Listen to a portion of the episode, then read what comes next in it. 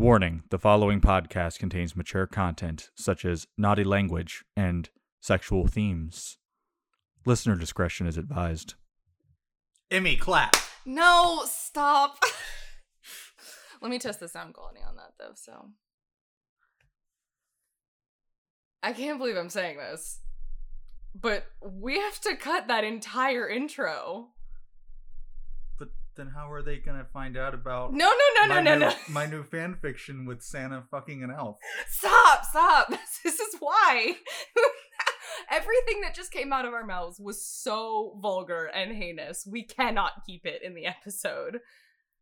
Sex toy workshop.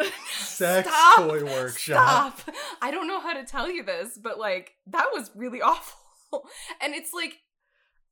I don't know how you managed to be that disgusting considering what we have to talk about for this episode, because we can't use any of that, but we're about to talk about something somehow even worse than what you said. And I just need you all to know that we wish you a Merry Christmas. We wish you a Merry Christmas. We wish you a Merry Christmas. We wish you a Merry Christmas and a Happy New Year. Aw, what a beautiful intro. I mean, aside from all of the shit we have to cut. It's the only beautiful part of this episode. Guys, last year for Christmas, we read some really bad fan fiction. And this year for Christmas... Who wrote that? No, we don't need to talk about it. But this year for Christmas, we watched some really bad fan fiction. 50 Shades of What the Fuck.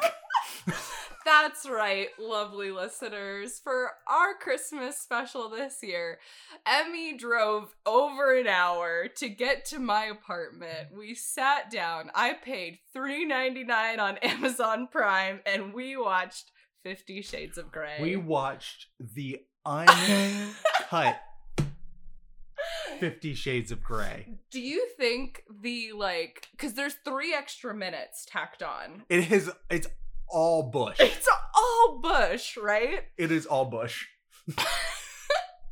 There is so much boob in this movie. There's so much boob in this movie. This movie is the real Better Business Bureau. BBB.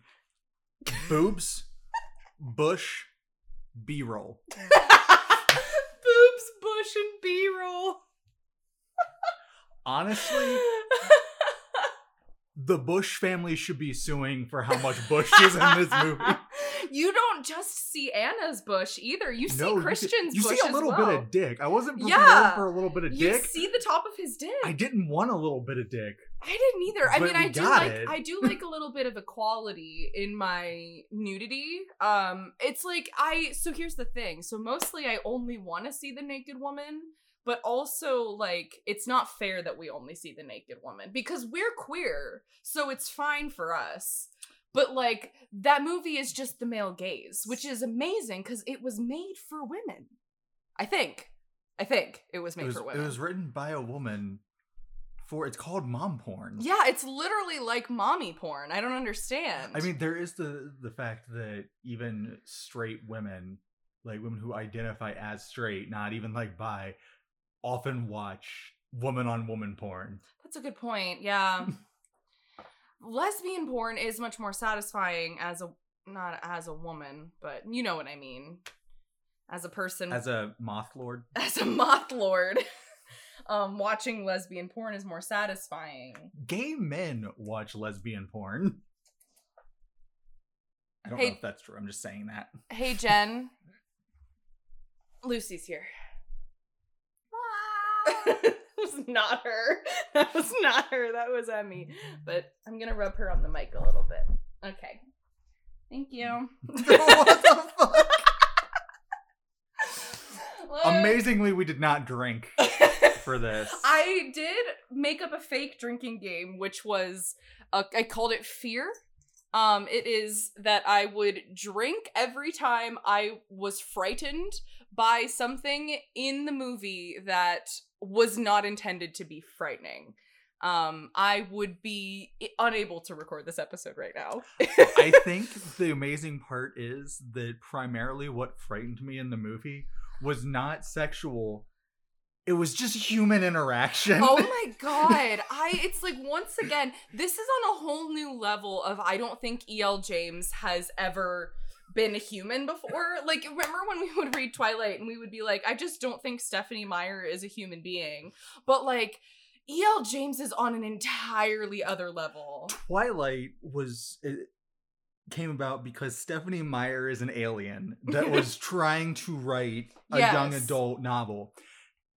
50 Shades of Grey came about because E.L. James was an alien from another planet that was trying to write human fan fiction. Yes. Based on an alien's novel. Writing. Oh my God. It makes so much sense. I understand now. So we're not just going to sit here and scream. As much as I would love to just sit here and scream, because like, we spent the whole movie going like either laughing hysterically or like just angry, yelling at the television. My favorite part is that at the beginning of the movie, Brandon was sitting behind us at his desk with his headphones on, playing games. And Sarah was like, "We got to try not to yell for Brandon." And I just looked at them and I was like, "Yeah, that's gonna work out great."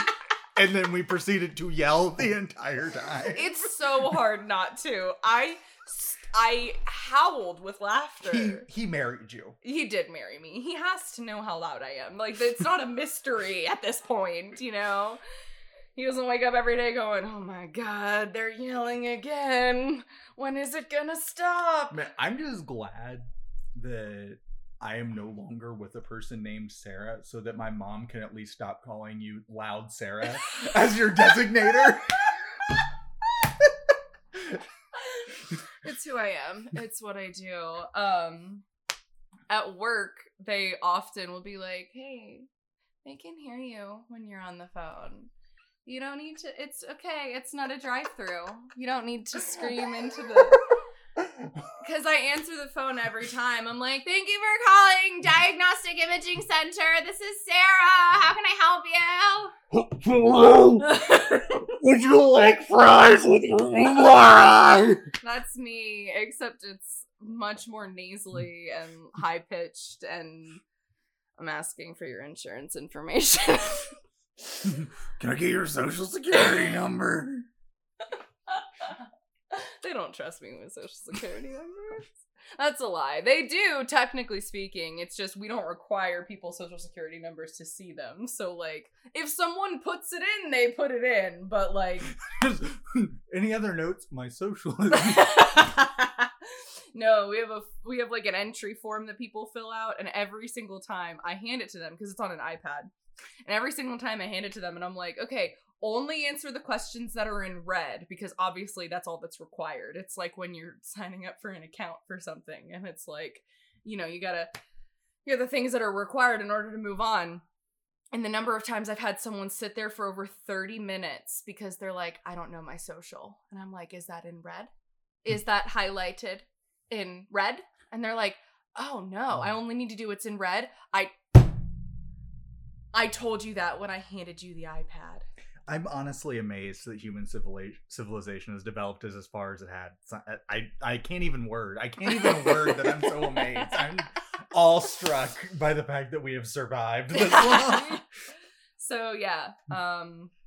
Anyway, do you want to do this? Do you have anything that you need to say before we dive headlong into this? I have never been less aroused by something made with the intention of being not just because, like, any kind of, like, even weird porn. Yeah. People are like, "Oh, yeah, this is sexy to me."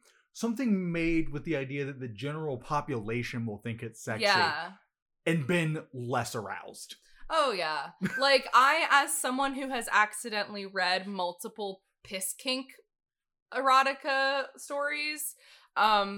I can even look at those and be like, "No, I get where your arousal for this is.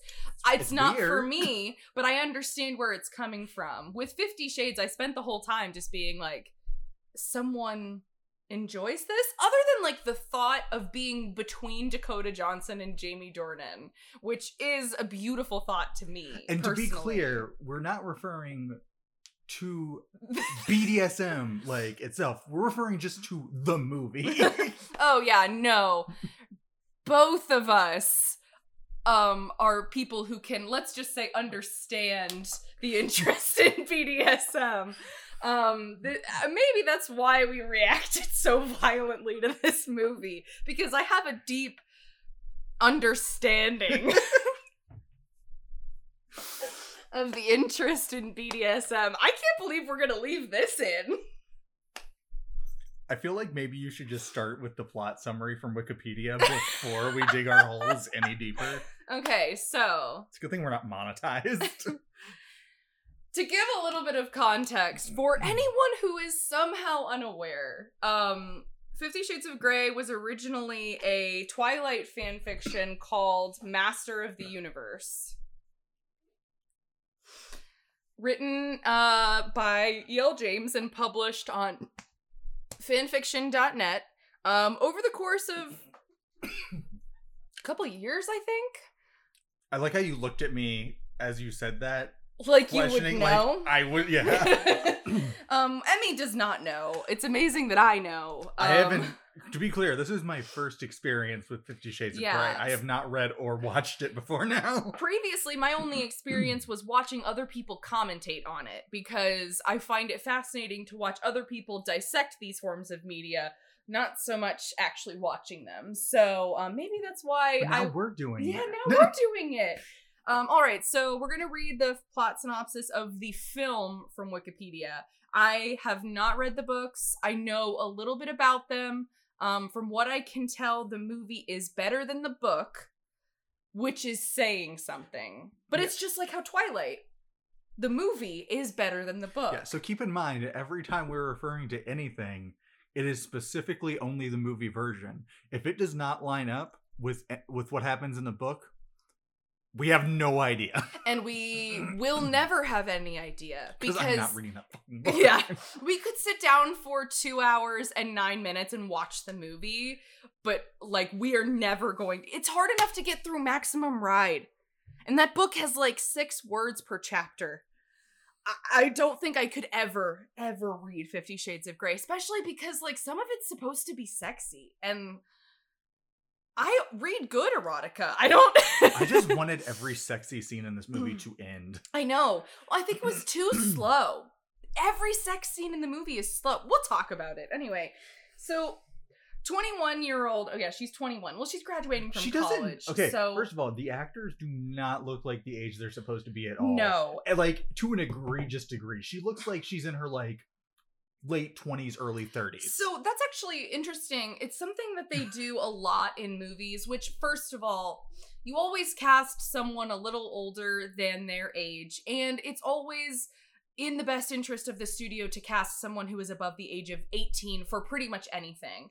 I remember seeing pictures when The Hunger Games came out where they were showing like the actors at the age they were supposed to be in the movie, like Jennifer Lawrence and Josh Hutcherson and Liam Hemsworth, like they showed their ages at like what they looked like at 16 and 18 respectively. And it was like they were so baby-faced. And honestly, for The Hunger Games specifically, I think that would have been better because that's kind of the whole point. But in a lot of these movies where things are like extremely sexual, they just cast older people just to be like safe so that nobody can pretend that they're like being pedophiles or whatever, but she's like 21. I have no idea. Either way, Dakota Johnson, incredibly hot. Oh woman. Yeah, it's not that she's unattractive at all. It's just weird that they're like. Yeah. I'm looking at her. I'm like, you just don't look like somebody who's about to graduate college, and they start off with that information. So 21-year-old Anastasia Steele is an English literature major at Washington State University's satellite campus near Vancouver, Washington. First note. Yes. They live in Washington. Oh, yeah. They live in Washington. Just like in Twilight. Yes. Second note. She's an English lit major. What did Bella say that she probably would have gone to college for? English lit. Yeah, this movie is literally like, it's so funny watching it. Like, I'm amazed that Stephenie Meyer didn't actually sue these I'm gonna people. Pull out like everything that I remember from the like every connection that I remember. And we pointed it out so many times during the movie. We were like, oh, like when Christian's like, I'm good with people. It's like, oh, it's almost like he can read their minds. Anyway, when her roommate Kate Cavanaugh becomes ill and is unable to interview Christian Grey, a 27-year-old billionaire entrepreneur, for the college newspaper, Anna agrees to go in and takes her place. Why can she not interview him? She has the flu. And you say that she is Anna's roommate. Yes. They live together. They're in the same room in the first scene. I do believe Anna kissed her on the head. Kissed her on the head before leaving. Highly contagious disease, the flu. It's almost like we all get vaccinations against the flu every year to prevent spreading it, because it kills people. If COVID has taught us anything, it's that we shouldn't be surprised. Yeah, honestly speaking. At Christian's Seattle headquarters, she stumbles her way through the meeting. She literally trips and falls on her face, walking over a flat surface into his office. Yeah, there's not like a lip or anything. It's just like marble floor, and she just goes face down, ass up. It's not like, so I remember the one scene in Twilight where Bella is like trying to tell Edward off as she goes out of the room, and she trips on the door frame, which we've all done, okay? I think this was supposed to be that, except she doesn't even hit the door frame. This reminds me of... So I fell into a TikTok hole last night for the first time. Okay. I've never been in a TikTok hole, but I fell in it. Okay. And one of the ones I stumbled across, I sent to Steffi, and I was like, oh my God, this is the thing that I do, is the ADHD walk.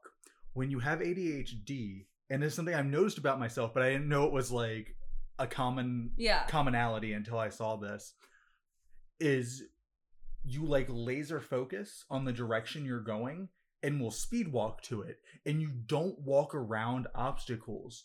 You maneuver your body and wiggle it around obstacles, so your feet never move to the side. Your feet, it's just your abdomen and your shoulders and stuff moving around. And so it's super easy to just run into something. I do that all the time. I run into things with my feet, but not with the rest of me. That's interesting. I didn't know that was a thing.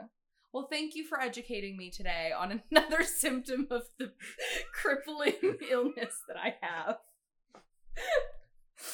I have. Anyway, Christian, who is that year's WSU commencement speaker, takes an interest in her. Soon after, he visits the hardware store where Anna works, which she does not work in Seattle, but he lives in Seattle and makes a point of her being out of the way when she doesn't live in Seattle. But then he drives all the way out there to the hardware store. No, he does not drive all the way out there. Oh, you're right. I'm sorry. His driver, Taylor, drives him all.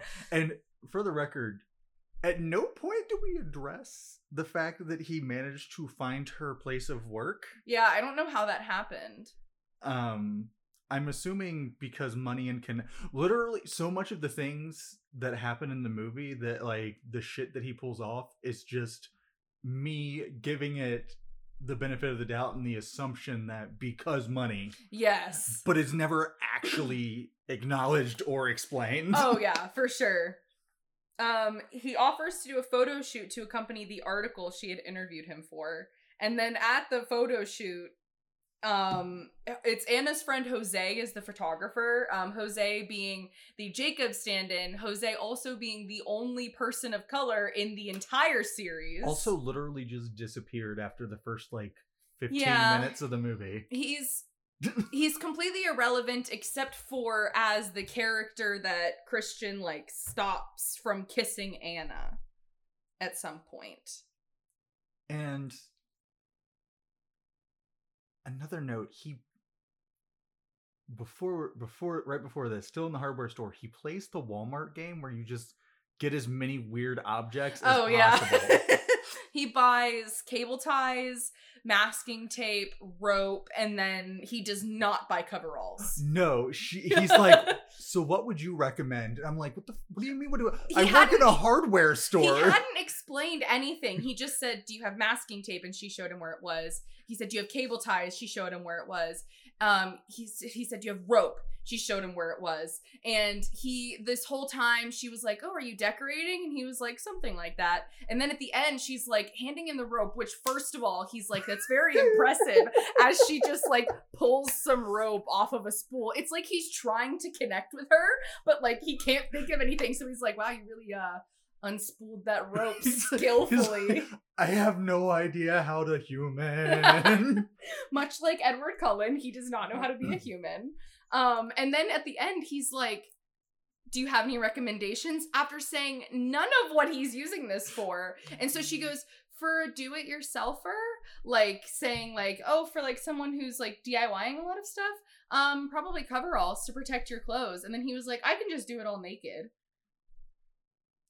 Which I think is supposed to be flirting, but also just makes no sense in context, because you're just like, no, that's worse. There was something I wanted to note from this scene that I noticed throughout the movie as well, and something I would like to give Christian Grey minor props for that Edward never did, and that is that Christian smiles at Anna a lot. And he does. Edward always looked like he was in pain with Bella. To be fair, he was. Yes, we are on the same page there. But every time Christian sees Anna, he smiles over at her. And I was like, okay, so you obviously, I do want to point out the parts that I thought were okay. Because there were some moments where we were watching it and we were like, damn it, that was actually kind of okay. It's the everything else around it. Yes, exactly. It's just like with Edward and Bella in the Meadows scene where we were like, this would be really cute if it wasn't fucking Edward and Bella. Anyway, so Christian invites Anna for coffee, but leaves abruptly after she confesses to being a romantic, saying he is not the man for her. He later, which first of all, he says, "Are you a romantic?" Because she said that. Is this where he saves her from getting hit by a bike? Not yet, not yet. But anyway, so they're in the coffee shop, and he's like, "Tell me about your family," and she's like, "Oh, my dad lives kind of here, and then my mom lives in Georgia with her fourth husband," which. Okay, anyway, we'll get to the Renee-ness of it all. But she's like, my mom is just a hopeless romantic. And he's like, are you a romantic? And she goes, I'm an English lit major. I kind of have to be. And I was like, English lit majors are some of the most depressing fucks I have ever met in my life. It's a certain type of romantic. Yeah. I guess, to be fair. To be in love with mourning and misery and chaos and suffering. Yes. And I say that as a former English lit major. It's like the romanticness of a gray, rainy sky. Yes. But it was just so silly the way that she was like, I have to be a romantic. He later sends her. Okay, no, sorry. It does not list the part where he saves her from a bike. So they leave the coffee shop, and she almost gets hit by a bike. A bicycle. A bicycle. Someone's just riding down the street, and he grabs her, and he pulls her really close, and he touches her face, and he like touches her bottom lip, and then he's like, "I have to let you go," and then he leaves, and then warns her that he's not good for her, a la Edward Cullen. Edward Cullen. This it's like the thing is like this book or this movie follows like the exact plot of Twilight. I will give it this, after like the first one, like he said the I'm not good for you thing, and then he had like one other similar line, and then he drops it. Once they're like doing thing, he's like he stops saying. Yeah, it's when he was like, I can't leave you alone, was when I was also like, God, Edward. So he later sends her first edition copies of 2 Thomas Hardy novels, including Tess of the D'Urbervilles, that's how I'm going to pronounce that, as a gift, with a quote from the latter book about the dangers of relationships on an accompanying card. That she even says it in the movie, I just don't remember how to say it. Tess of the D'Urbervilles. Something like that. Yeah, at this point I'm like, yo, you just do whatever you want so you can get your entire library full of first edition books. I'm convinced that this was what set her off. She was like, I just have to kind of go along with whatever he wants and he'll just give me a bunch of sick books. Sign me up. I'm in. Anna and her friends celebrate graduation at a local bar. After drinking too much, she spontaneously calls Christian, saying she's returning the books and berating his behavior towards her. He goes to the bar to find her. Somehow. Once again, we don't know how he got there. I think he just tracks. I think the implication is that he tracks her phone. I'm not entirely sure. She doesn't even have a smartphone. Oh, yeah. She has a flip phone. She has, like, a Motorola Razr. Yes. And he has an iPhone. So, like, it's not even... And not, like, the first iPhone either. It was... Came out in 2015, but I think it took place in 2014. But, like, because even on the back of it, you could see it had the top corner cameras where it's a double camera setup, too. So it's like, this isn't even, like, old iPhone. He was, like, an iPhone 5S or something like that. Like, and that's what I'm assuming. She's got a fucking Motorola Razr. I think it's, like, I think it's all part of her, like, low-tech, like, charm or whatever. Well, because, like, poor. Bella was like, I like old things. And so Anna's like, I like old things. Yeah, for sure. So she passes out on him after he, like, punches Jose. He doesn't punch Jose. He shoves Jose. Jose wants to kiss Anna and is like, Anna, I like you. And she's like, oh, no. Oh, no, no, That part was really funny when she was like, when he was like, I have to tell you. And she was like, you do? And he was like, I like you. And she was like, oh, you do? Like... And then he's like, I'm gonna kiss you. And she was like, oh no, no, and no. And Christian just runs in and, like, throws him off of her. Yes. And honestly, props for that, at least, because don't kiss without consent. I mean, in this movie, he was the consent king. He was consent king in this movie. He is. I don't know how to say it. Book Christian Grey is, but I know that in the book he does ignore the safe word at least once. I don't know how many times, but he does ignore it. In the movie, she doesn't even use it. So she says what they are because he asks her, but then she doesn't actually use it at all. So he couldn't have ignored it. And in fact, at the end, when she says no, he listens. So consent king, very weird man. But consent. And a stalker. But the thing is, we'll get into it later. So she passes out. And then she wakes up the next morning in Christian's hotel room, relieved that they were not intimate. Yeah, so she wakes up and in an ode to Through the Looking Glass, he has put pills and a glass of...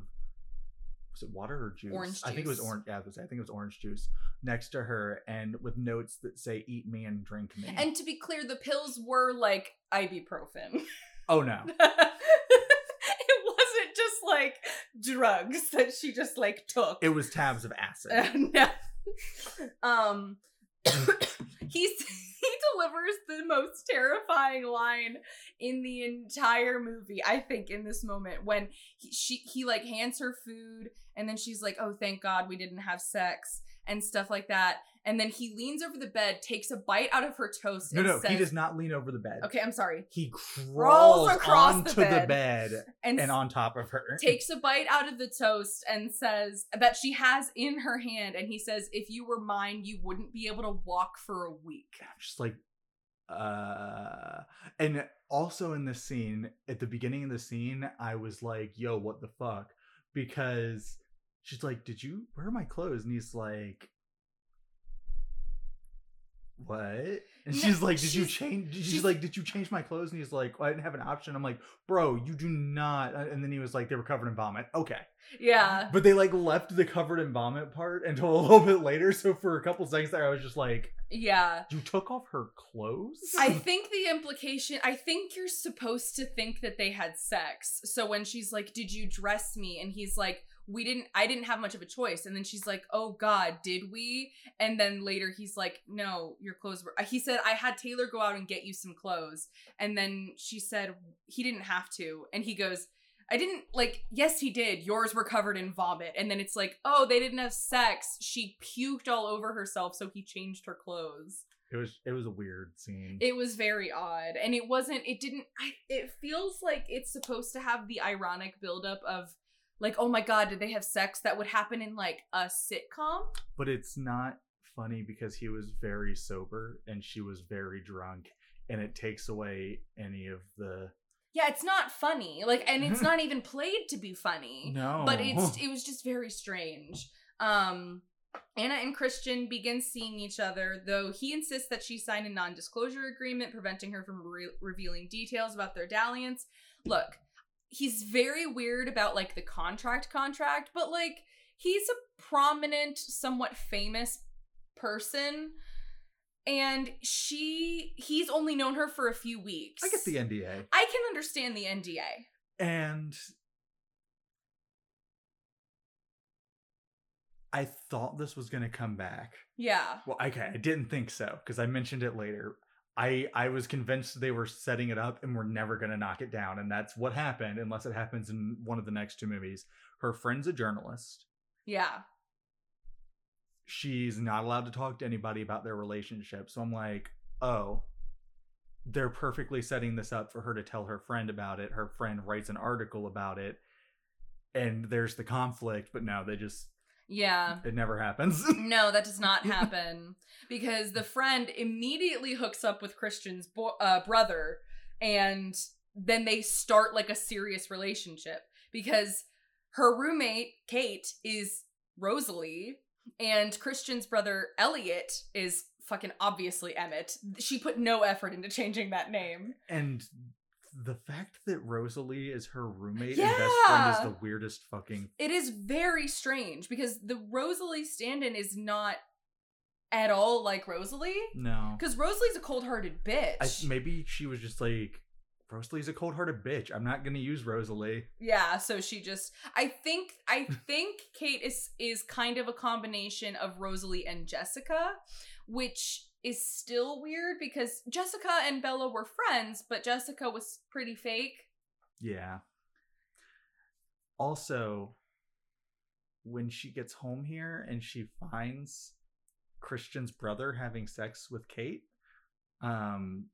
they literally walk in on them, like, in the middle of being intimate, and she shakes Christian's brother's hand, and I'm like, you do not shake hands with a person that was just... They literally walked in as they were fucking. Like, his dick was out, his pants were down, and, well, you don't see his dick, but, like, his pants are down, so his dick is out. Yeah, because he has to pull him up, and she's like, yeah, I'll just shake hands. I'm like, you don't know what the hand's been doing. You don't shake that hand. Yeah.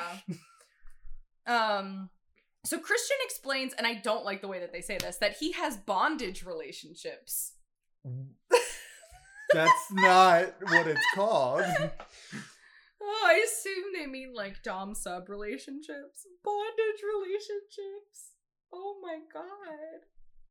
Bondage and dominant and submissive relationships are not inherently tied to each other.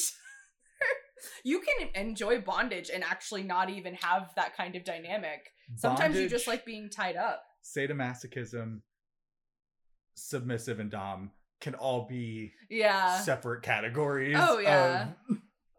But this author clearly has no real experience with it, so no, this is very much, I've seen the idea that you can get pink fuzzy cuffs. Can I tell you something that I found out from TikTok the other day? Because, like, I was thinking about how this author clearly has no experience with BDSM, and it made me think that Stephenie Meyer also has no experience with ethnicities that are non-white. But she also had no experience with, like, actually loving romantic relationships or good sexual relationships. And it reminded me that I saw this TikTok the other day where this girl was talking. I follow a few, probably 3 or 4 Twilight TikTokers, because I love TikTok and Twilight discourse. And this girl who she's read the illustrated guide. And so she talks a lot about the information that's in the illustrated guide because there's a lot in there that you don't get in the books. And one of the things that's in the illustrated guide is that Edward's saliva is entirely venom, which we know. But his teeth are so sharp that if he's not careful, he could cut Bella's lip open. It would get the venom in there and it would turn her into a vampire. Throughout the entirety of Twilight, including the beginning of Breaking Dawn, when they are having penetrative sex, it is closed mouth kisses. I'm sorry.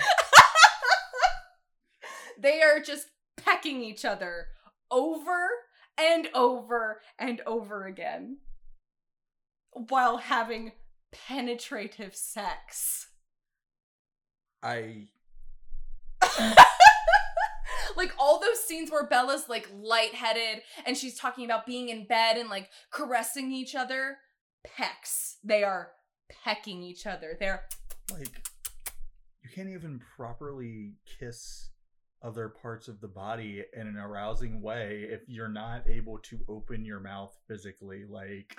I think maybe he kissed other parts of her body with an open mouth, but it was like he didn't want to touch her lips because those, you know, you've kissed someone imagine, and your teeth kind of hit each other. Like... in the lip area. When you go for the collarbone... yes. You use a little tooth. You do use a little tooth. And... just yep. Anyway, okay. Closed mouth kisses. Closed mouth kisses. Okay. The whole time. Closed. Okay. Anyway, back to 50 Shades. So he explains he has bondage relationships, but only as clearly defined in a contract between the participants. Anna reveals that she is a virgin. While considering the agreement and negotiating her own terms, and after visiting his quote-unquote playroom, a room stocked with a variety of BDSM toys, furniture, and gear, she and Christian have sex. And then in parentheses it says, Anna loses her virginity. Yeah. So, oh my god! Oh no, I almost forgot! Okay. So they're sitting on the stairs. They're sitting this close to each other. And... I like how you said this close to each other, like we're in a visual format. Yes, we are. And people will know. We're sitting quite close to each other for the folks at home. And Christian is like, okay, so to be fair, he's like laying it out for her. And he's like, you have this contract and it has all the things that I like to do in it. And we can negotiate what parts you want to participate in and what parts you don't want to participate in. And this is very weird. And, very anal retentive, but like I respect it. He's like laying it out there because he's like, I'm into a lot of weird shit. He's very clear about everything and upfront. Yes, and he's like, I'm into a lot of weird shit and I gotta know ahead of time what I can and can't do with you. And so he goes, I want you to tell me what you do and don't like that's in the contract. And she goes, well, how do I know what I do and don't like? And he was like, okay, so in the past when you've had sex, there are things that have happened that you liked and things that have happened that you don't like. And she was like, I don't know what I like. I don't know. Like, how do you not know? And she's like, I've never had sex. And he's like, wait, you've never? And then he leans in real close and he goes, where have you been? He gets so excited that she's a virgin. I'm sorry, I'm going to scoot away from you a little bit. It is really creepy that he's just like... he's so excited that she's like a virgin and it's very strange. And he goes, where have you been? And she just goes, waiting, like implying that she's been like waiting for him her whole life. And he's like, men must have been throwing themselves at you. Oh, and she goes, none that I wanted. Oh, I hate that trope. I hate it so much. And first of all, Bella, obviously. Obviously, Bella. But at least Edward was also a virgin. Yeah. But here it's just like... it pains me that this is written by a woman and still uses the like purity virginity trope of like, oh, she's better because... okay, that was fine. Sorry, Lucy was about to walk on the keyboard, but then she jumped over it instead. And it's something that we talk about later. We talked about later in the movie when we're watching those scenes. I'm like, I don't know how you can go through life to the point where you graduated college as somebody that is, because she's doesn't seem to be asexual. No. Based on how ravenously horny she becomes immediately after having sex the first time. She's not asexual. She has no known trauma that is keeping her from wanting to explore that side of herself. And what was the other thing that she doesn't have? She's not religious. Oh yeah, she's not religious. At least not that we know of. And yet she has somehow made it to the end of college without ever figuring out anything about sexual. Like, you can make it through the end of college and longer without having sex. That's not weird to me. It's that she just has no idea what like normal sexual things are. Or what she even might be interested. She asked him what a butt plug is at one point. I'm like, how do you not know what a butt plug is? You know, someone who's like super innocent and like really in their own world and is like really focused on stuff. Because she's like, dildos are fine, vibrators are fine. She's like listing those things and she's like, yeah, it's whatever. What's a butt plug? So like she clearly knew what dildos and vibrators were, and I guess the butt stuff just kind of flew over her head. I can't believe that we're including all of this stuff and we had to cut out that intro. That just shows you how disgusting Emmy's sexy elf fanfiction is. Are we gonna read that next year for Christmas? Oh, totally. I think we'll get kicked off of Spotify. Just keep telling us the synopsis. Keep synopsizing, please. Okay, so she then meets his mother the next morning, and he's like, for someone who doesn't do relationships, he doesn't have like any negative reaction to her like coming out and saying hello to his mom. Yeah, I was really expecting him to be mad, right? That he had told her to stay in the room and she came out anyways and that he would be pissed, but no, he was just like... It's funny, like, he talks all the time about wanting to punish her, but then like...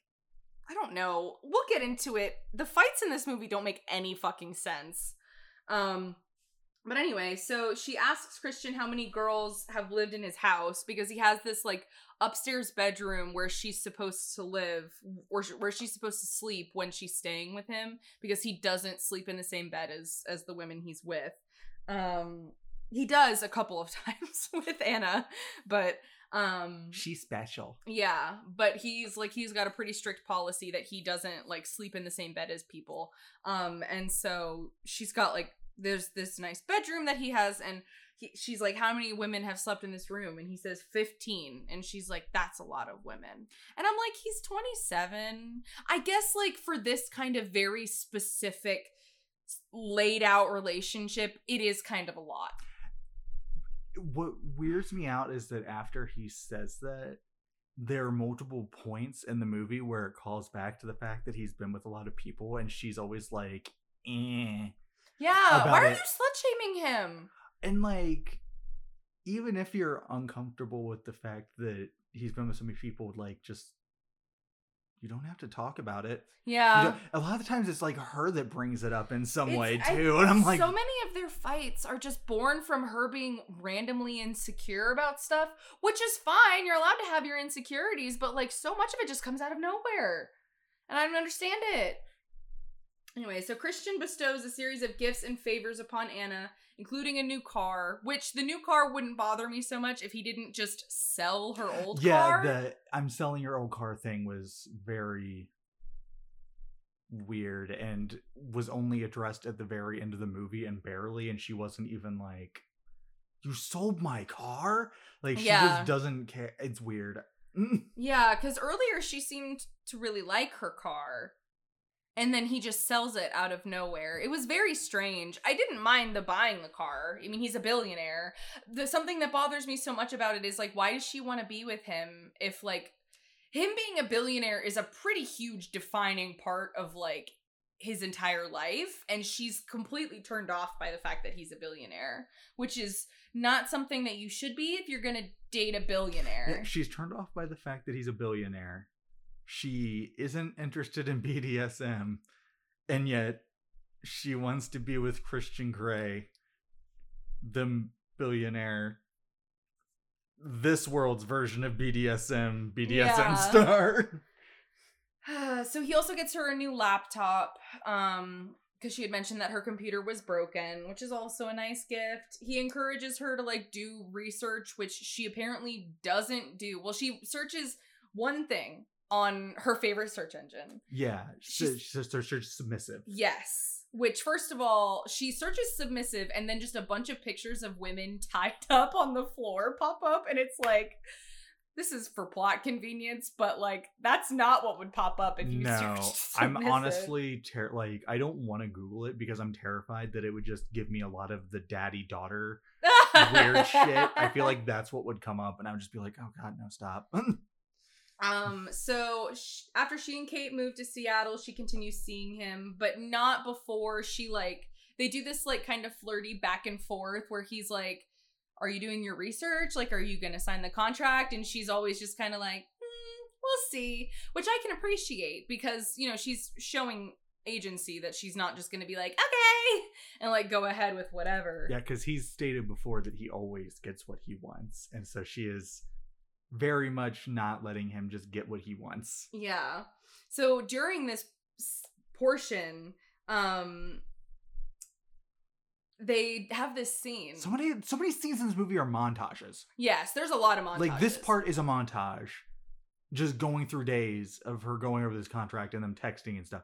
But, like, so much of this movie is fucking montages. Yeah. So, there's this scene. My favorite scene in the whole movie is the scene where they sit down at his office, like, in this little conference room. It is amazing. And they go over the contract, and she, like, tells him all the things she doesn't like, and he doesn't put up any kind of fight. He's like, okay.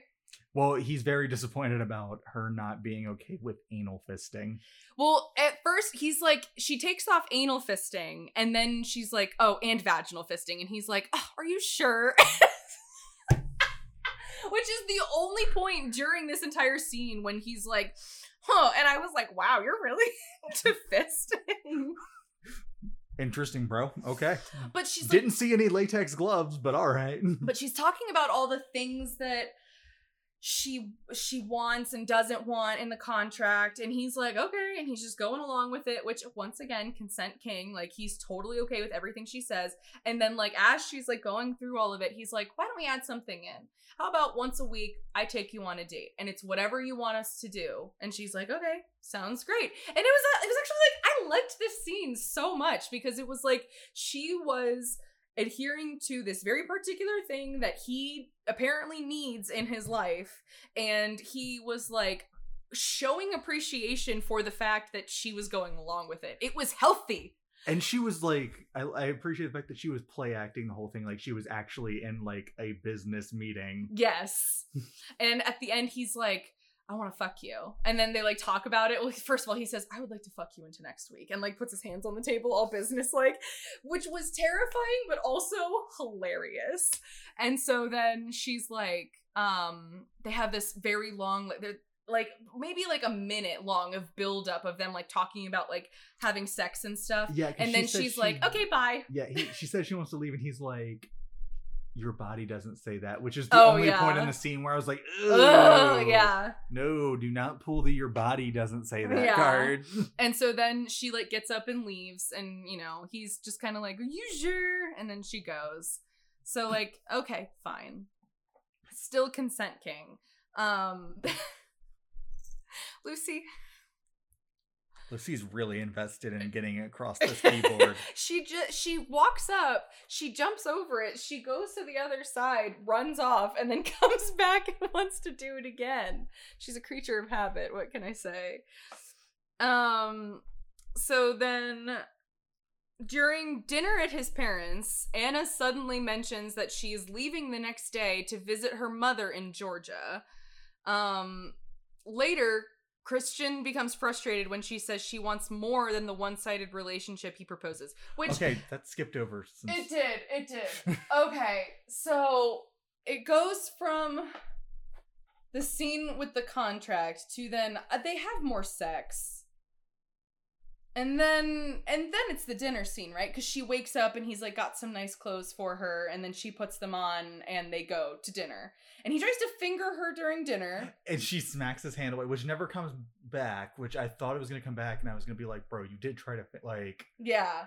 In front of other people is not cool if you didn't agree upon that. But... So then she mentions that she's going to go to Georgia, and he takes her outside and he's like, why didn't you tell me that you're going to Georgia? And she's like, I don't have to tell you anything, which is amazing to me because she's saying that she wants to have like a real relationship with him, but she's about to fly across the country and she didn't even mention it. I didn't catch the fact that it was the next day before, which makes it definitely more odd. I was thinking like, oh, yeah, next week, and she just hadn't told him yet when they're early in her, it's not even a relationship because he's so weird about relationships, but like when they're early on and whatever the fuck they're doing, and she doesn't tell him, and it's coming up next week. But yeah, I guess the next day, and she just hasn't told him. I would be a little bit more like, yo, what the fuck too, because he was like, yo, what the fuck, and I was like, that's weird, bro, like. Yeah, and his reaction is overplayed for the purposes of him being like, I'm gonna punish you, and he like spanks her while carrying her over his shoulder.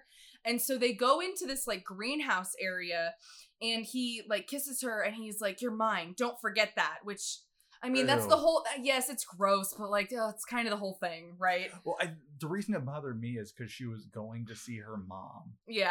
So like, bro. I think it's less about her going to see her mom and more about her just not telling him that she was going to see her mom, which still, it's gross and weird that he said that, but I don't think I hope to God he's not like jealous of her mom. This was one of the big what the fuck Christian moments they had in the movie. Pretty much the only one where I was just like, I don't like what you're, aside from the weird stalking shit. Yes, but we went over this while we were watching the movie. She's not even bothered by the stalking. At one point he shows up already inside her apartment and they fuck, and first of all, she leaves the bedroom door open the entire time. Second of all, she doesn't even question why he's there. And he's already inside the apartment. At no point does she question how he shows up at places, how he finds... She just does not give a shit. And I'm like, on the one hand, it's fucking creepy that you do that, bro. Like, you should know better. For sure. But on the other hand, if she doesn't have a problem with it, then it's like, I guess I don't even know if I can say it's bad for him to do it. If every time it happens, she's just like, oh, Christian, you're here. Yeah, like if it doesn't bother her. This feels like a very leftover aspect of it being a Twilight fanfiction, because Bella was also never bothered by the fact that Edward like snuck into her room all the time. But it like so much of it, and I said this at the very beginning of the movie, is the things that happened in the movie made sense with Twilight because there was a supernatural element. Yes. So much of what happens in this movie doesn't make sense because that element's been taken away and they never did anything to rectify that situation. Exactly. Because originally it was the fanfiction, so it's like, yeah, it's fine that... Because you mentioned... Because I was like, they just stare at each other and don't talk sometimes, and it's really just like Edward and Bella do, and it's really fucking weird. Yeah. And you're like, well, it's supposed to be the like just deep soul connection, they can just tell. Yeah. Like, but that makes sense when he has this weird blood scent thing and it's a vampire and like there's the supernatural element to it. Yeah. Whereas here it's just like, but they're just people. Yeah. Because it's like you had the weird... So like it's the first scene that they have where she's like doing the interview. It feels very akin to that first conversation that Edward and Bella have, because Edward is just like staring at her and he doesn't know what to say because he can't read her mind. And so like in that scene, it feels very much like Christian is like, I can't read her mind, so I want her to keep talking and I want her to say a bunch of things. But it's like that you don't have that in 50 Shades because it's not a vampire, and he's not a vampire and he can't actually read minds. It just ends up not making... And then the fact that he just shows up places, like Edward makes sense because generally he was literally following Bella or following her scent because he can do that. Yeah. Whereas the Christian, I was just like, at one point I was like, is he just like putting Apple AirTags on her stuff. Yes. To follow her around. So in the scene in the greenhouse, she's like super upset, and she brings up like all of the issues that she has with like their relationship and stuff, even though that's not what they were talking about at all. Like, the fight started because she didn't tell him that she was flying to Georgia, which we can all agree is odd. But then it escalates because he's trying to be like, why wouldn't you tell me and stuff? And then she's like, well, also, you're emotionally disconnected. And it's like, where did that come from? As I said at the end of the movie when we're watching it, I am honestly... I am positive at this point that Anna is the antagonist, despite the fact that she is the main character. She really is. Oh my God. We will talk about it when we talk about the final scene, because we were both like, literally, what the fuck, Anna? So she is shocked when Christian shows up in Georgia. He takes her on this little glider plane, and they have like this really romantic moment. He tells the person helping them with the plane, that Anna is his girlfriend. You know, showing that he is willing to, like, have a somewhat, like, public, like, telling people that they're together kind of relationship. But then he has to leave, like, immediately while they're there to go back to Seattle. Yes.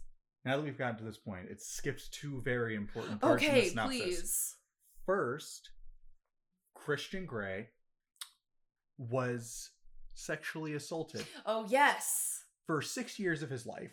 Though he does not seem to think that he was. It's very much, it seems like a grooming situation where he has normalized it in his mind because he's very clearly emotionally traumatized. Yes. And that is made very clear in the movie. His introduction to BDSM was when he was 15 with one of his mother's friends. Who he is still friends with. Yes.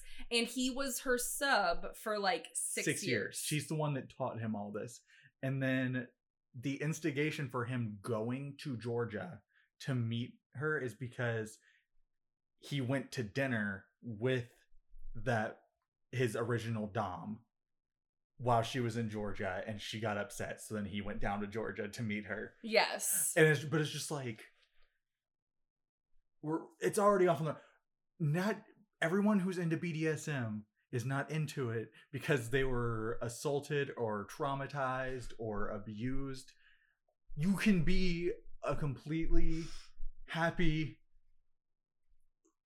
lived a safe life and still be into BDSM. Yeah. And the movie doesn't necessarily tell you that everyone that's in it has had that kind of situation, but it's the fact that you don't really get any BDSM representation, so the fact that the one time they do it, it's this person was abused. It's like in universe. So let's look at it from the Twilight perspective as well.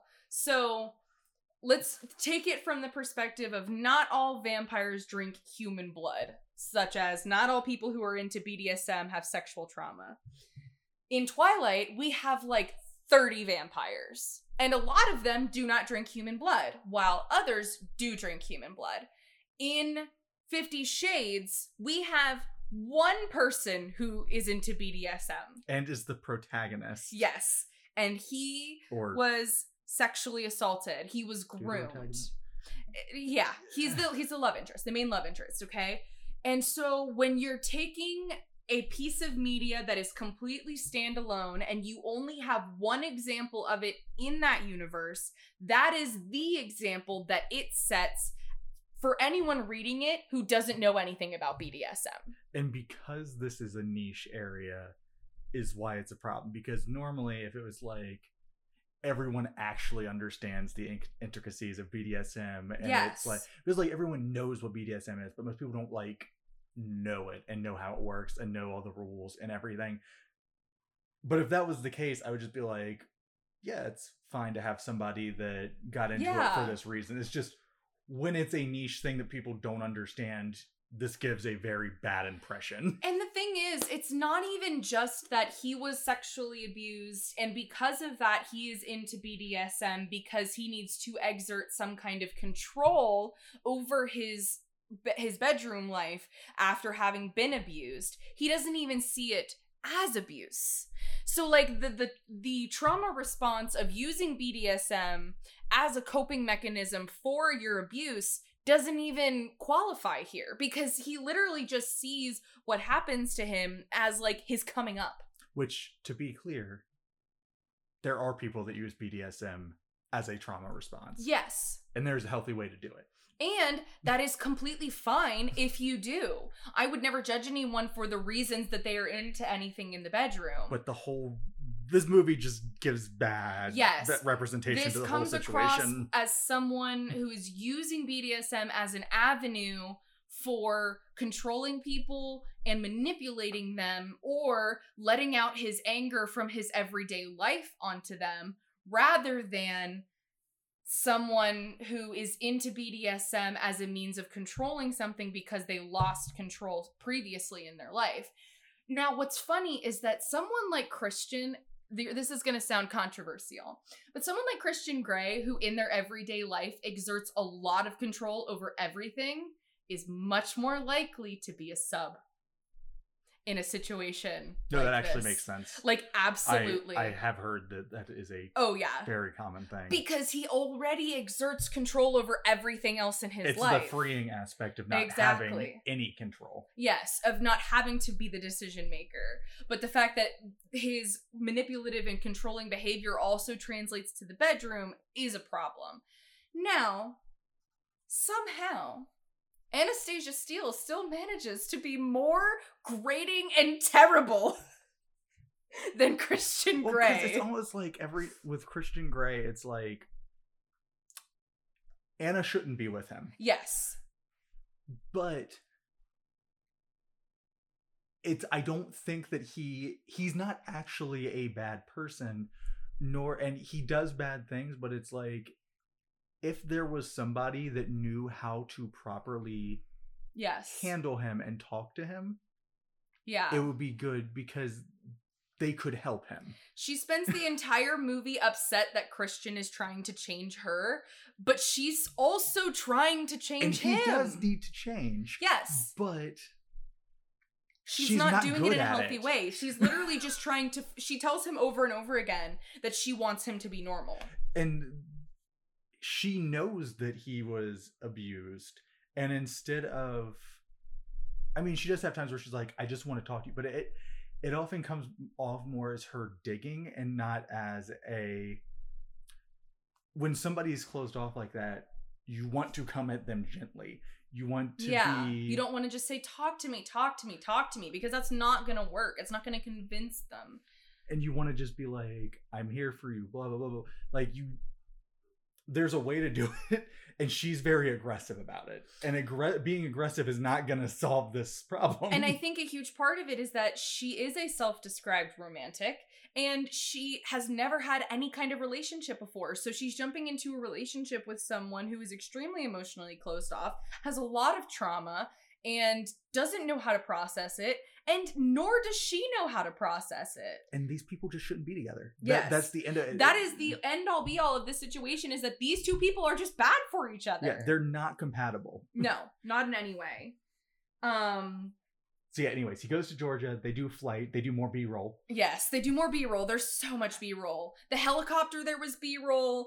The whenever she's in a plane, there's B-roll. The little flight thing that they do is there's B-roll. Driving. There's so much driving B-roll. And since we're going back to the Georgia thing, I just want to point out. So first of all, her mother is Renee.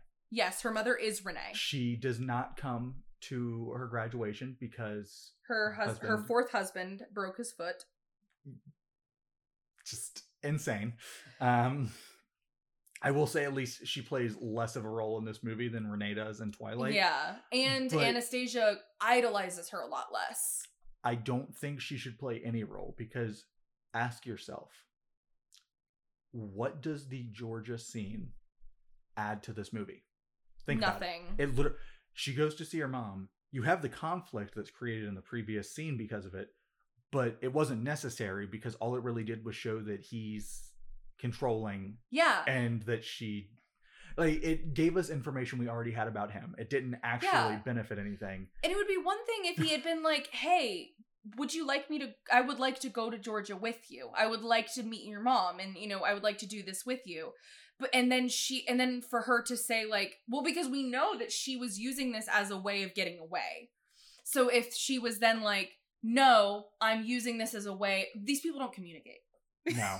They don't talk to each other. They just bicker. They fight all the time because they don't talk to each other. This scene added nothing. It created the conflict from the previous scene, which was resolved as soon as he got there. They bickered a little bit more, and then he took her on a little thing. And then got called away for something really important that really upset him that literally is never addressed. Like, we don't know what happened because he refuses to talk about it. And I think it's because it's an important business thing, and E.L. James is stupid. Okay, so this gets back to another part that kills me. Is at one point he sits down on the bed when she's asleep because she's upset that he won't talk to her. And so he tells her about what happened to him while she's asleep, how he had a mom who was a prostitute and a crackhead, which is most likely because she was a prostitute, and pimps give their prostitutes drugs to keep them hooked. So, you know, blah, blah, blah. Anyways. We love sex workers. This is nothing against sex workers, obviously. So just basically gives her all this backstory, but he doesn't actually give backstory. So he just is like, I don't remember my mom. I think I remember her I see her in my dreams sometimes, but I don't remember her. I just remember all the bad stuff that happened. What bad stuff? He doesn't say. He never says what the bad stuff is. He never tells us what the business thing, like, it's constantly just him being like, here is a thing. I have no information aside from here is a thing. I think it's because E.L. James wanted him to become extremely upset and then you'd use that as an excuse to do the BDSM. But just give him a reason then. Just like have a reason. I don't know. But I think it's because she doesn't understand enough about business to like manufacture that reason. I don't know. Hack the mainframe, man. People have been saying weird shit that they don't understand for years. So... after returning home, Anna continues seeing Christian, who wants further sexual experimentation. She initially consents, but he keeps emotionally distant, upsetting her. So what gets me about this is they've only known each other for a few weeks. They have a relationship that is, at its core, extremely sexual. Like, it's almost entirely physical, and they do have some emotional connection, obviously, or he wouldn't be taking her to meet his parents. He wouldn't be, you know, introducing her as his girlfriend and stuff like that. And he wakes up in the middle of the night often and goes to play his piano, which is obviously some kind of coping thing for him, because I do know from later books that he has a lot of nightmares from seeing other people make commentary about it. He's Edward.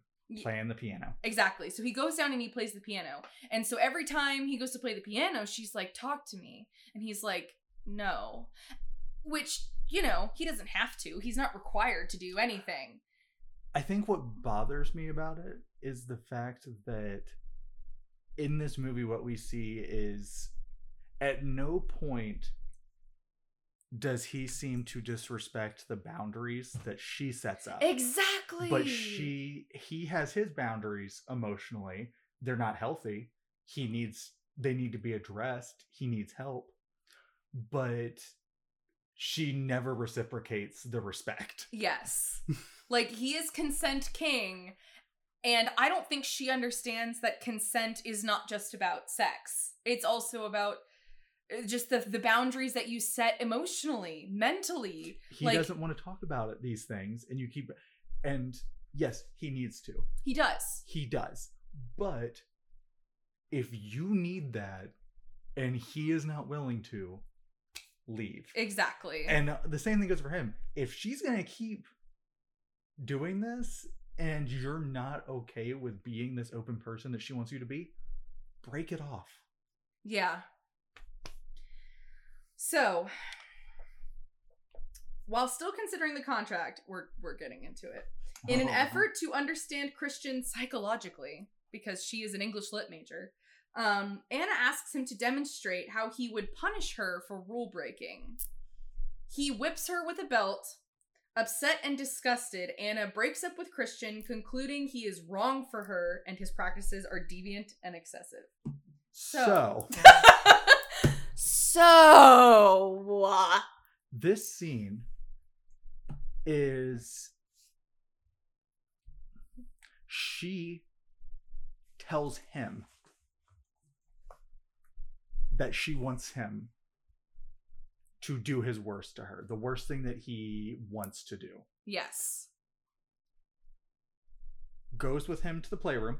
Mm-hmm. Agrees to do all of it. Goes along with it. He tells her he wants to count while he beats her with the belt. Yeah. She does it.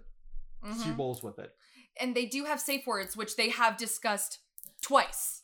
Yes. And she does not use them. She does not use them. He finishes. She's crying. So he goes to comfort her or talk to her. Yes. And she flips the fuck out the way you would if your spouse just punched you in the face normally. Yes. And I'm like, given the kind of relationship you're in and the fact that you asked him to do this, consented the whole time, she was free to leave too. It's not like he tied her down for this bit. Yeah, he said bend over the table and then she just did it.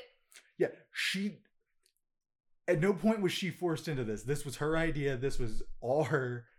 And then she treats him like he's the villain.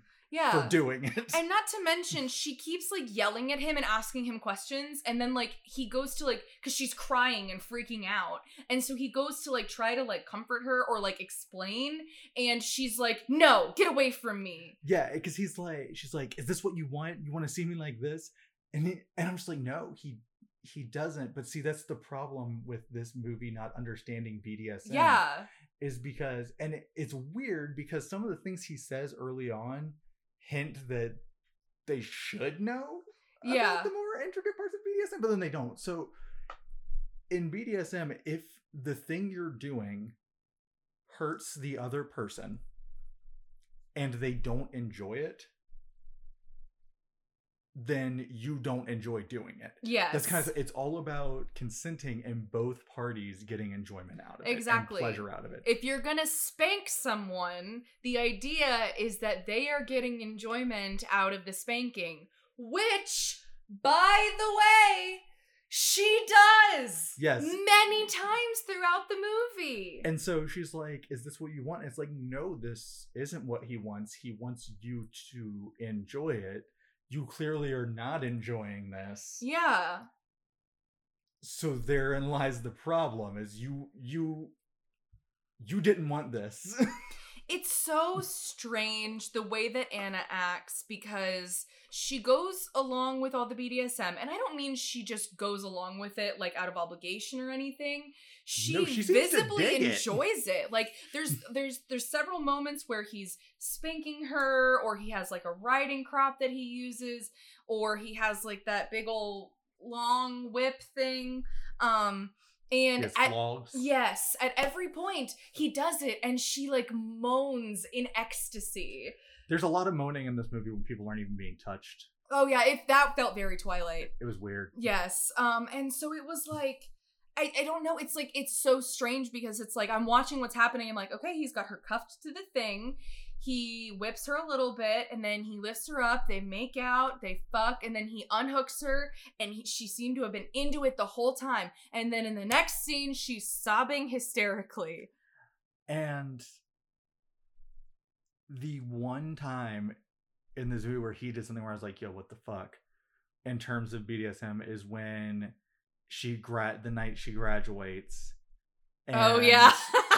He spanks her and then she enjoys the spanking, but she clearly is like wanting more. She needs something else. And an important part of BDSM is comforting the sub after the fact. Mm-hmm. But he's just like, "Okay, I got to go to work. I got shit to do." Yeah. And she's not okay with it. And he just leaves. I'm like, dude, no. We talked about this during the movie. It's like they don't understand that the whipping and stuff is supposed to be part of the sex. It's all like the precursor to the sex. So like he ties her up and whips her, and then he unties her and fucks her. Like that's all supposed to be happening at the same time. That's what BDSM is. E.L. James just sitting in a lecture. So let me get this straight. You choke them and then you fuck. No, you choke them while you fuck, E.L. James. But then how do you hold on to them? You gotta put both your hands on their waist while you're doing missionary. Yeah, I was gonna say she doesn't understand anything other than missionary because they only fuck in not missionary one time, and it's the time he like broke into her apartment and he ties her up. That was the only sex scene that I was actually like, okay, that was kind of hot. It's because he has erectile dysfunction and comes very quickly in doggy style. Yes. So there's the scene where he broke into her apartment. She made a comment about missing the tie because the first night that they had sex, he was trying to introduce her to the idea of BDSM. So he tied up her hands and like put them above her head with just his tie, but she wasn't tied to anything. Her hands were just tied up. And so then she made some comment about like, "Oh, I miss your tie." And so he's not wearing the tie, but he does bring it to her apartment when he breaks in, and he ties her up to the bed, and he's got a cup of ice, and then he did that thing where he didn't take off her shirt before tying up her hands. I was literally like, when we were watching, I was like, bro, you should have taken off the shirt. And then he lifts the shirt up over her head, but then like has it around her arms and her face as a blindfold. And I was like, okay, that is slick. That was good. I liked that so much. And then he flips her over, spanks her, and fucks her doggy style. And I was like, how did you write a whole sexy movie with like 12 sex scenes? And there was only one that was even remotely good. Because all of the others, I'm just like... And that was the one where he broke into her apartment too. So like, it was already ruined by that. Does E.L. James have... Is she one of those people that has the non-consensual fetish? Where like, so she likes the idea of somebody breaking in and like taking her against her will, which is a totally fine fetish if you have it, by the way.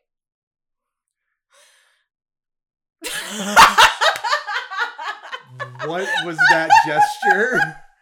Nothing. Go on. Okay. Anyways. Yeah.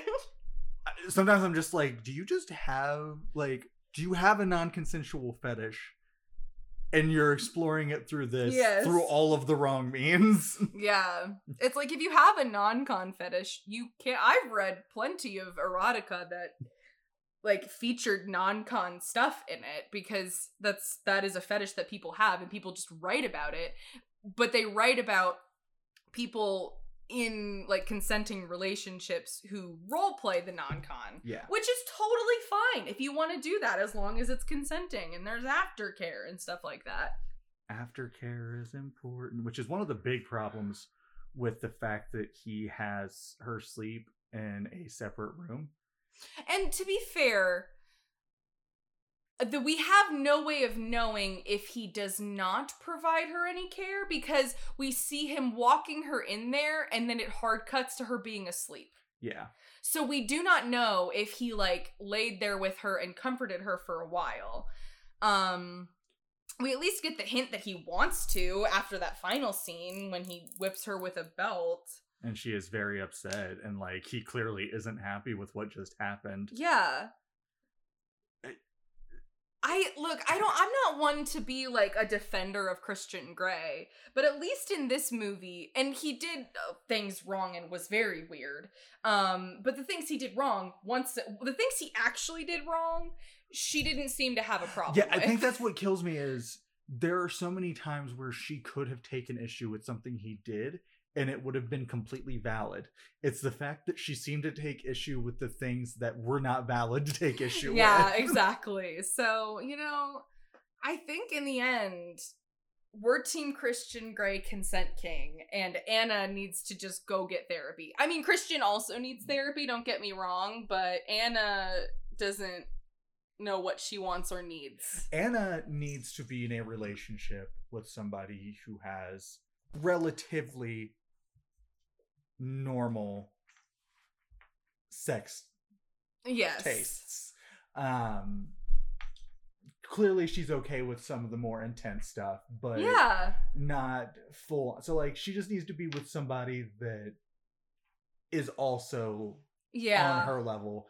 Christian Grey needs therapy. Christian Grey does need desperately therapy. And someone who is willing to be accommodating to the fact that he has trauma that he doesn't want to talk about. Yeah. And he has problems. He has problems that need to be worked out. Yeah. Anna's just not the right person to do it. I can't believe we came away from this movie being like, Anna, what the fuck? Yeah, I did not expect it to be an Anna what the fuck situation. And like, I'm not a Christian Grey defender by any means because he's a really fucking weird dude.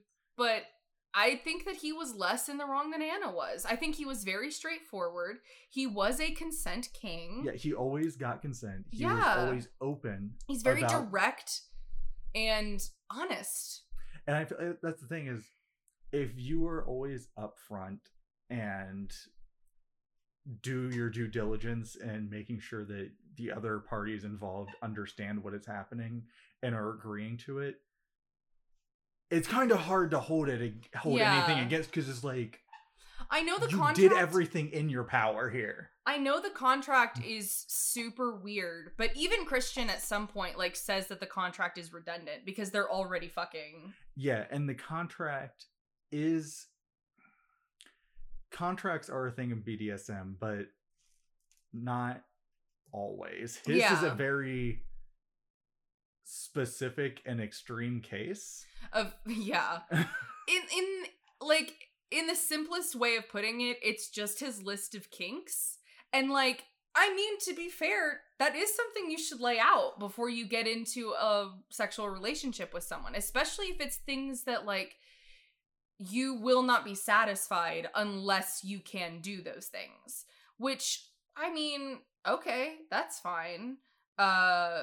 You're allowed to do that. And I think it's pretty cool to be like, hey, I want to tell you all the things that I like before we get intimate. It's important that you understand.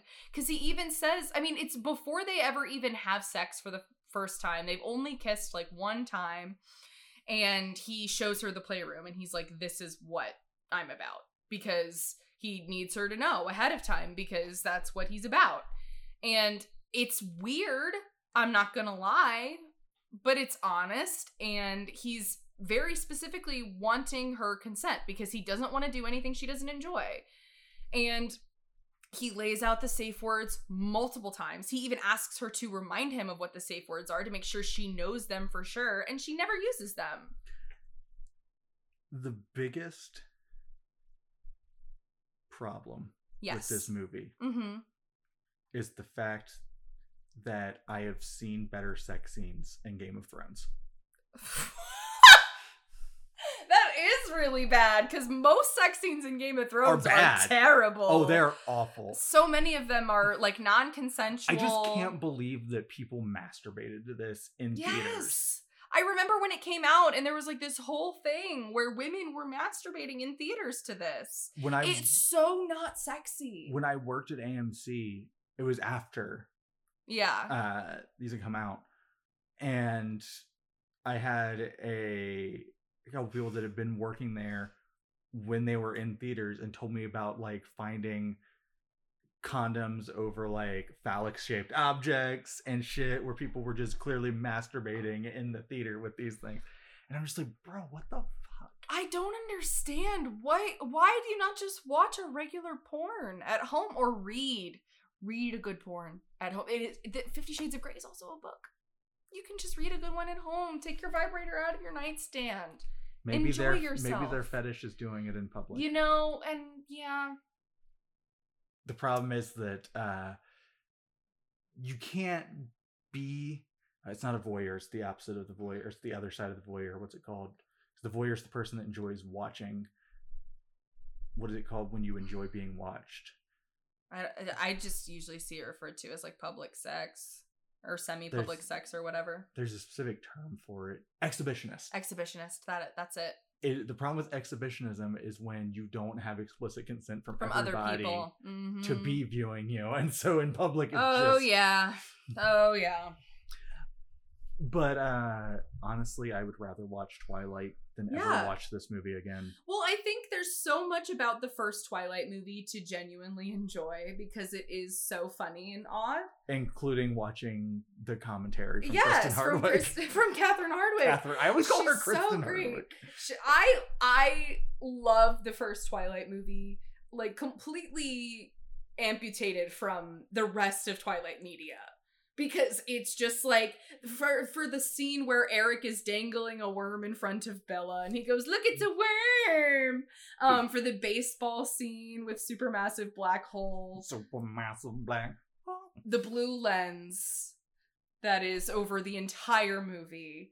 All of just the weird shit that people say. The blue lens is meant to evoke Edward's blue balls. There's a scene in Breaking Dawn Part 2 when Bella opens her eyes and the blue lens is gone forever. Which, to be fair, after the first Twilight movie, the blue lens was a lot less, so it was kind of unnoticeable by that point. And I remember thinking, Katherine Hardwick did so much for this series, and now you're getting rid of the blue lens.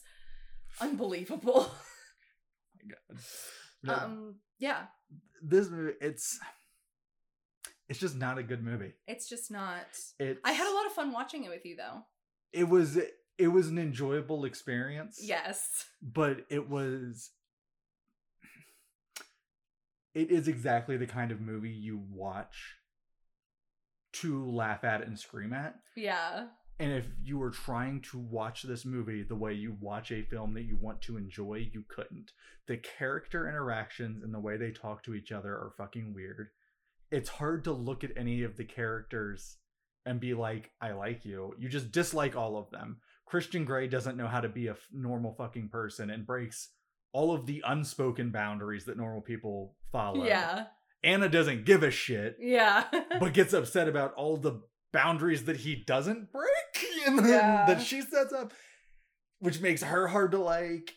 It's got the same awkward tension that Edward and Bella have with no vampires. Yeah. And not to mention, Emmett is barely in this one. He's only in it for like 5 minutes. Where's the bag of eggs? And his dick was out. That's pretty on par. That is on theme for Emmett. But, and so much of the movie is unnecessary. It's over 2 hours, but it really didn't need so much. Like the subplot with his brother and her friend, when you think, it literally added nothing. Yeah, it was just her way of having Rosalie and Emmett get together in the fan fiction. So much of it is literally. But you can bet commenters were really invested. Oh my God. But yeah. And maybe I'm sure some of it probably plays out later. Uh-huh. It's just hard that if there's any point to the things that are set up in this movie, none of it pays off in the movie. Yeah. And it doesn't feel like it's been set up to be knocked down later either. It's just like pointless scenes of interaction for no reason. Oh, yeah. I don't know. It's just like it has no momentum. It has no momentum. And it definitely seems like every other character is stapled in around Christian and Anna just so it can be a story. Which is interesting because I felt that way during Twilight, but this is that to the nth degree. At least Bella and Edward had tangible relationships with other characters. Yeah, like the scene where he says that he's having dinner with a friend while she's in Georgia. And we don't even see the friend. But the thing is, he says he's having dinner with a friend and she's immediately like, you don't have many friends.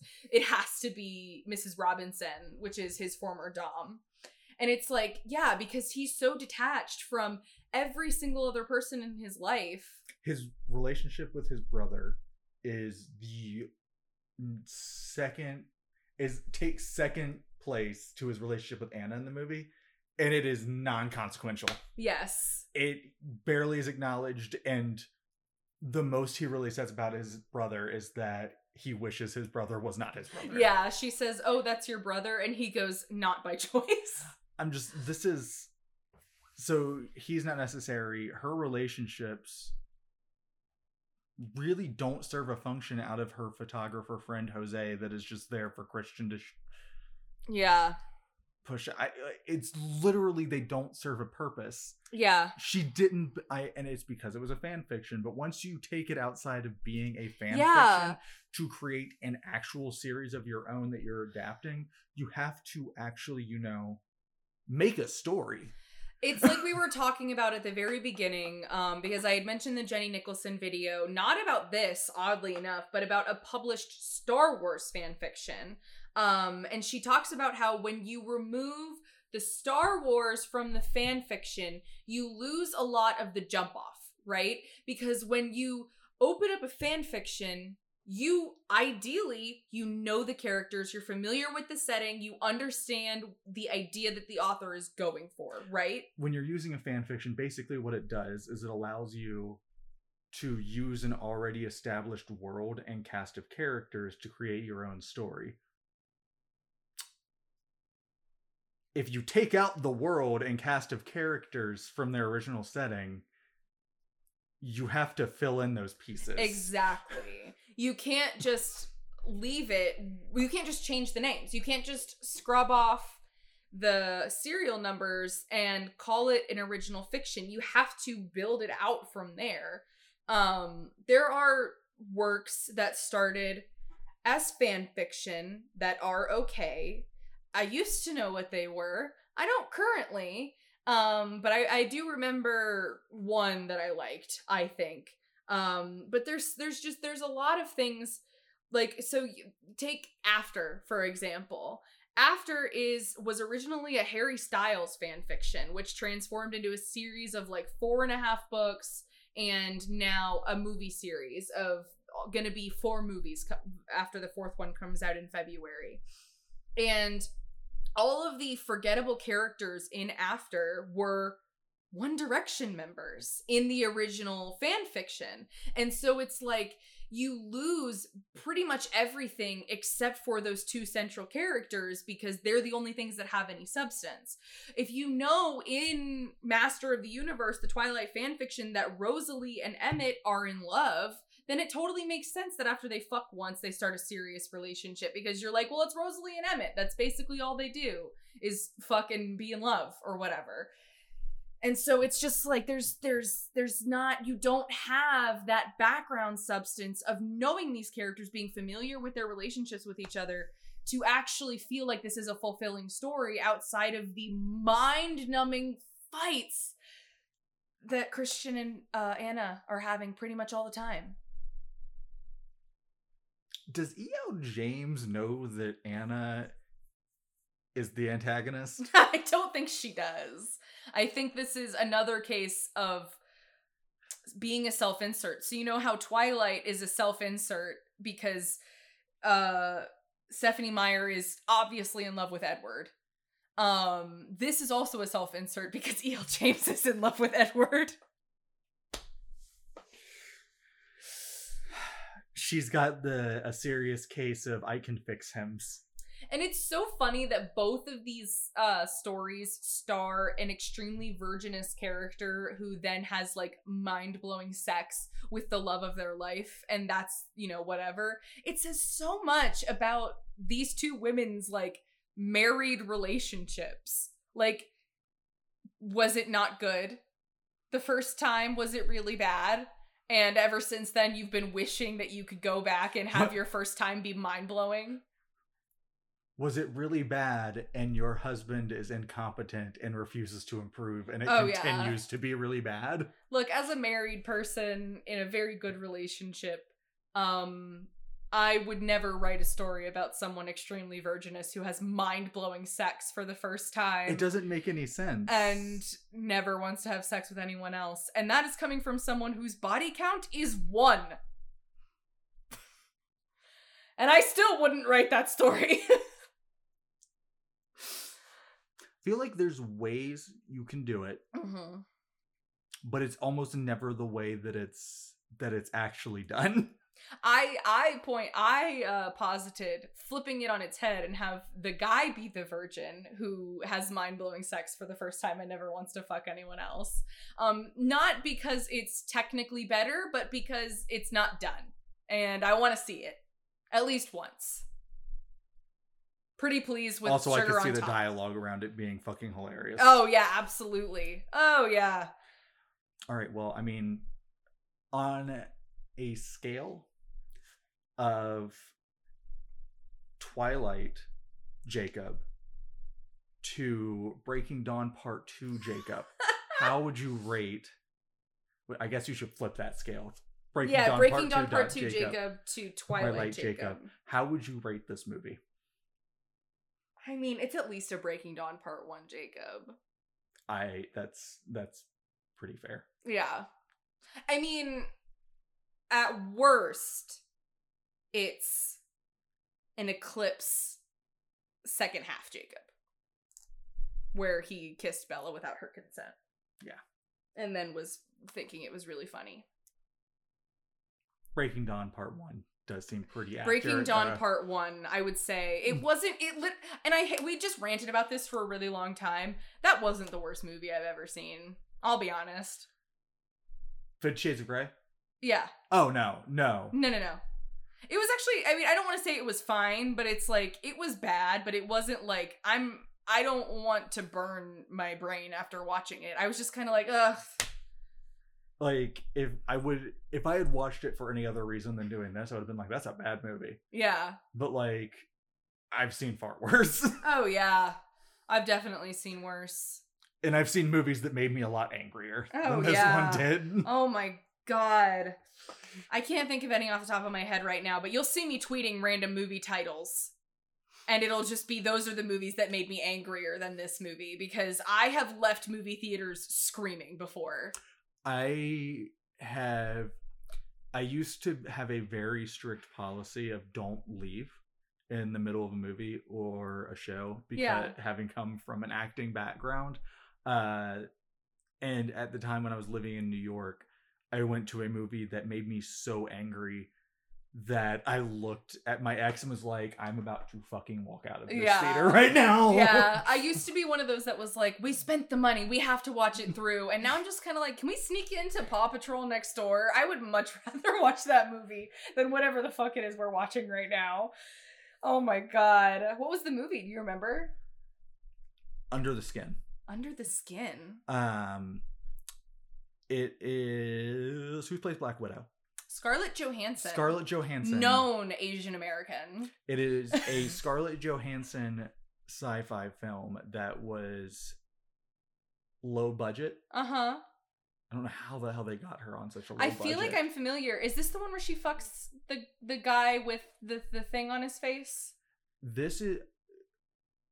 I say the thing on his face. He has like... She is an alien. Okay. That lures men in with her sex appeal, and then feeds them into the floor of her spaceship for something. There's a lot of people that love the movie. Okay. Because they think that it's really artistic and well made. I think it's just really fucked up because, number one, you never really get explanation or backstory of what she is. And it's like, okay, so the movie's not supposed to be about why this is happening or why she's doing it. I can get behind that, but then she just does really fucked up stuff during the movie. Like, she lives in a mentally challenged person. That's what I'm thinking of. With sex, and then does, and it's just like... But he didn't do anything wrong. No, and the thing is, she does do it to people who deserve it. Yes. But she doesn't always. Yeah. A lot of people that she does it to are just innocent people that... Mm-hmm. Thought she was going to have sex with them. So this isn't like a Promising Young Woman type movie. No. Where you can see the clear motives and consequences for what's going on. Not like... And especially, and the thing is, they could have gone that route, but they didn't. Absolutely. Because they decided to use... Many filmmakers have. Characters that didn't do anything wrong or weren't even properly capable of making those decisions. Yeah. And I think the part where it finally set me off was they had a legit like 3-minute scene where there's another character that's just driving a motorcycle, and I don't know if he's supposed to be her handler or just an overseer or something. They never explain, but he just kind of will be where she goes to do things, and I think cleans up after her or whatever. Okay. But it shows him like on a beach where a man like is there with his kid. The man drowns while she's like swimming and he's trying to save her something, and they just freeze for like 3 minutes straight on the guy's toddler just left on the side of the ocean by itself crying, and that's all that happens. And I was like, this is just fucked up. This isn't making any kind of statement.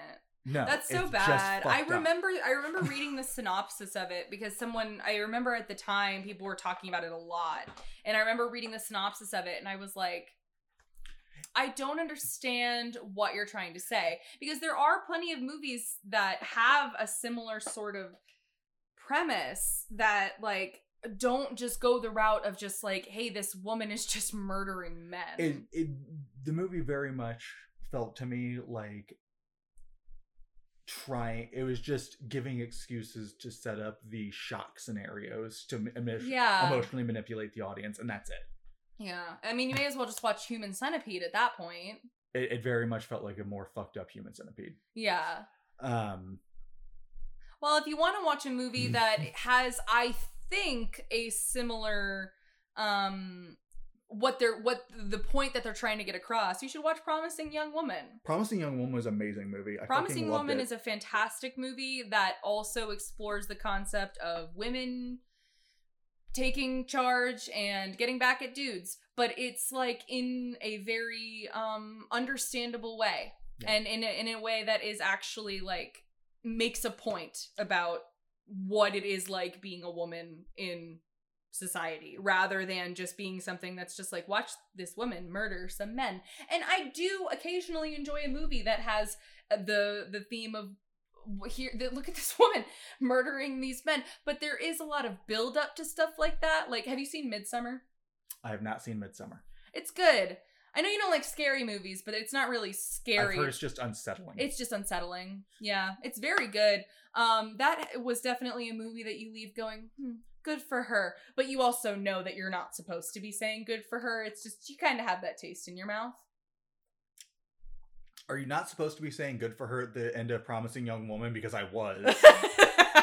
No, you're definitely supposed to be saying, well, I mean, you're supposed to be saying it, but you're also kind of like, oh, you know, because of the ending. I don't want to spoil anything, but because of the ending.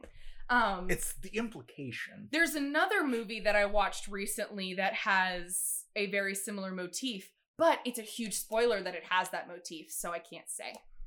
Oh, well, thanks. Thanks for mentioning it then. I didn't. I didn't mention it. You don't need to know.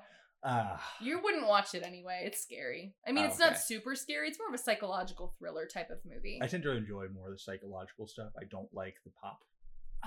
Yes.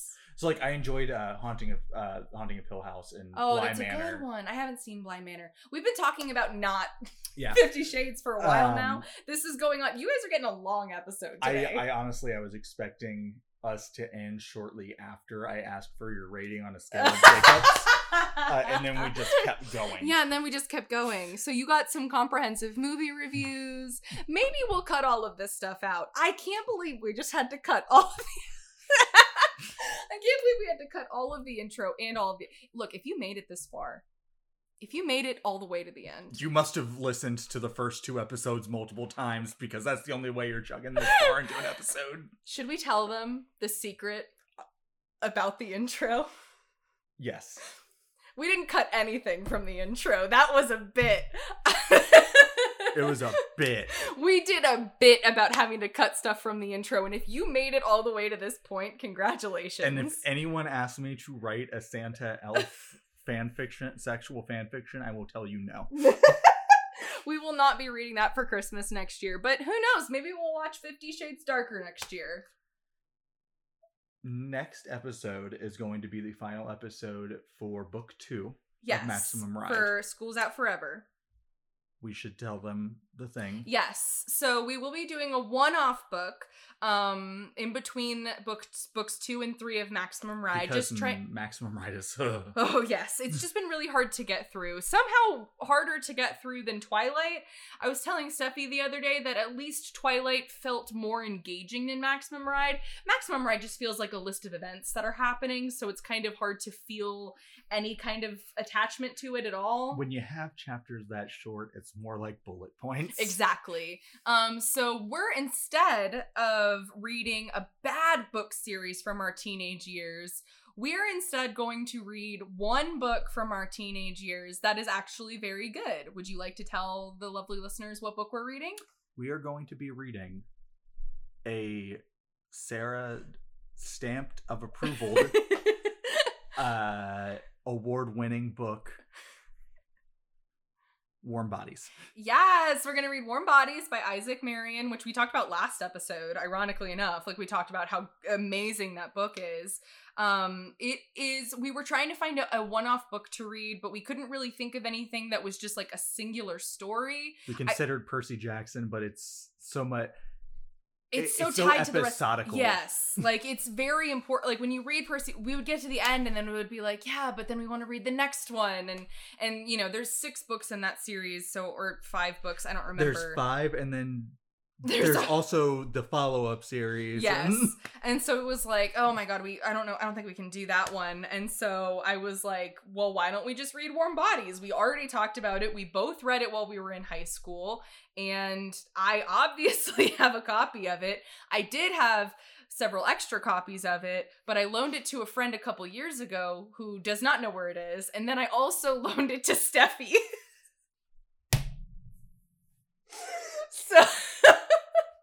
So Emmy has to acquire her own copy of Warm Bodies to read. But I really look forward to it. This is something, I think I've talked about this book many times on the show before, because it's my favorite book of all time. I can't wait to really upset them, because I'm going to pick some part of the book and be like, this is bad. I think we're going to have a lot of fun with it. Actually reading a book that we enjoy. It's either going to be 2 or 3 episodes. I'm not entirely sure. It's a shorter book, but it's also more dense than Maximum Ride or Twilight is. So we'll just have to see exactly how much of the book there is in order to split it up, because we don't want to have to gloss over anything for the sake of having shorter episodes, which I know what you're thinking. Clearly, they do not care about having short episodes. But we are long-winded. Yes. But for something like a movie episode, I feel like it's harder, because it's like we have to get out the entire story from a single book. But anyway, so so next episode, which should in theory be out 2 weeks from the time that this episode comes out, which it will be coming out Christmas Day, because Christmas Day is Saturday and we're doing Saturday releases from now on, will be the final episode of Maximum Ride School's Out Forever. We're going to be taking a short break, and then we're going to read Warm Bodies. Well, not a short break. We're going to read Warm Bodies as our short break. Yes. And then we're going to finish the 3rd book of Maximum Ride. We will not be reading the 4th one. No. Absolutely not. Well, we also deduced that it is a singular trilogy, what is the 3 books, and then the 4th one starts like the new series technically. And so we're only reading those 3 books, and then did we decide... Our next House of Night is going to be our next series. And I do look forward to that one. I want to get back to Campy Vampires, because Campy Vampires is how we started. Yes. With our whole one series ago. But yeah, we are going for House of Night, which that one's going to be interesting because those books start out very short. Yes. Those books are a lot shorter, and there are like 13 books, and we're not going to read all 13. We don't exactly know where we're going to break off. We'll probably just find a good stopping point when we get to it, but that is our upcoming schedule. 1 more Maximum Ride episode, a few Warm Bodies episodes, Just a few more Maximum Ride episodes. A few more Maximum Ride episodes. If we're feeling spicy, that. We might just read the whole book and tell you it sucked. And then we'll be on to vampires. Vampires again. I'm so excited. I haven't read the book in years, but I'm going to just assume probably more sensible mythology behind the vampires than Twilight. I'm gonna give you a spoiler right now. In House of Night, Tim McGraw, famed country musician, is a vampire. I remember that.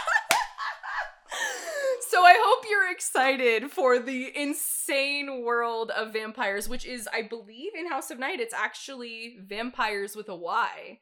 That we are about to be jumping into. Very exciting. Do you have any final words? If you want to learn about BDSM, do not watch 50 Shades of Grey. Absolutely not. Find your local sex dungeon. Ask a dominatrix. Good idea. Follow us on Twitter at LitmastersPod. M is at M of many names. I am at Sarah S. Wilton. Shoot us an email over at literarymasterspod@gmail.com. Ko-fi is ko-fi.com/litmasterspod.